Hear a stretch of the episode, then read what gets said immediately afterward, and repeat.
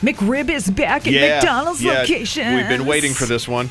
You don't need your McRib No, locator app anymore, seriously, right? Those people who really dig the McRib really get into it. I mean, they await these times because it's they're always available for a limited time. Right.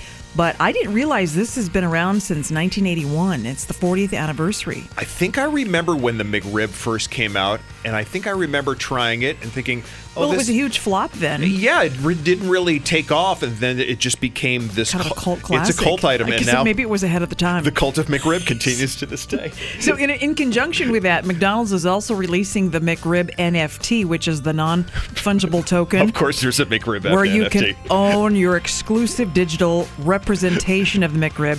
If you're still kind of hazy on what the hell that is, join the club. Um, Yeah, nobody really knows. But they are going to release 10 NFTs along with the McRib, and they're going to auction them off. They're not going to give them away uh, unless it's on Twitter. Okay. And that starts So- today.